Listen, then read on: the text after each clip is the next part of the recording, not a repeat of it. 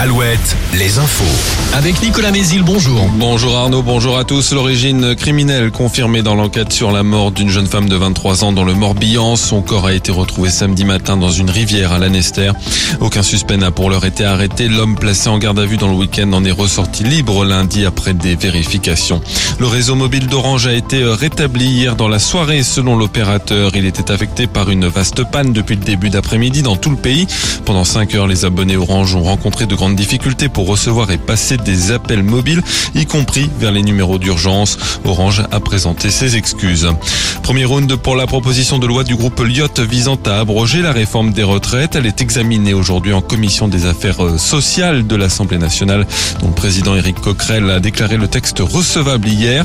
Celui-ci doit être examiné le 8 juin dans l'hémicycle, deux jours après une quatorzième journée de contestation menée par l'intersyndicale. Le préfet de Loire-Atlantique et le sous-préfet de Saint-Nazaire auditionnés ce soir par la commission des lois du Sénat. Convocation qui fait suite à la démission du maire de Saint-Brévin. Yannick Morez, lui-même auditionné au Sénat, avait dénoncé un manque flagrant de soutien de l'État. Les sénateurs entendent déterminer quels moyens ont été mis en œuvre pour faire face aux menaces et agressions contre l'élu. À Roland Garros, Gaël Monfils s'est qualifié pour le deuxième tour au milieu de la nuit en 5-7. En, revanche, Richard Gasquet et Clara Burel ont été éliminés. Fin du tournoi aussi dès le premier tour pour le numéro 2 mondial Daniel Medvedev. Aujourd'hui, début du deuxième tour avec entre autres Caroline Garcia, Lucas Van Haché, Stefanos Tsitsipas, Novak Djokovic et Carlos Alcaraz. Le foot, jour de finale en Ligue Europa, le FC Séville affronte l'AS Rome ce soir à Budapest.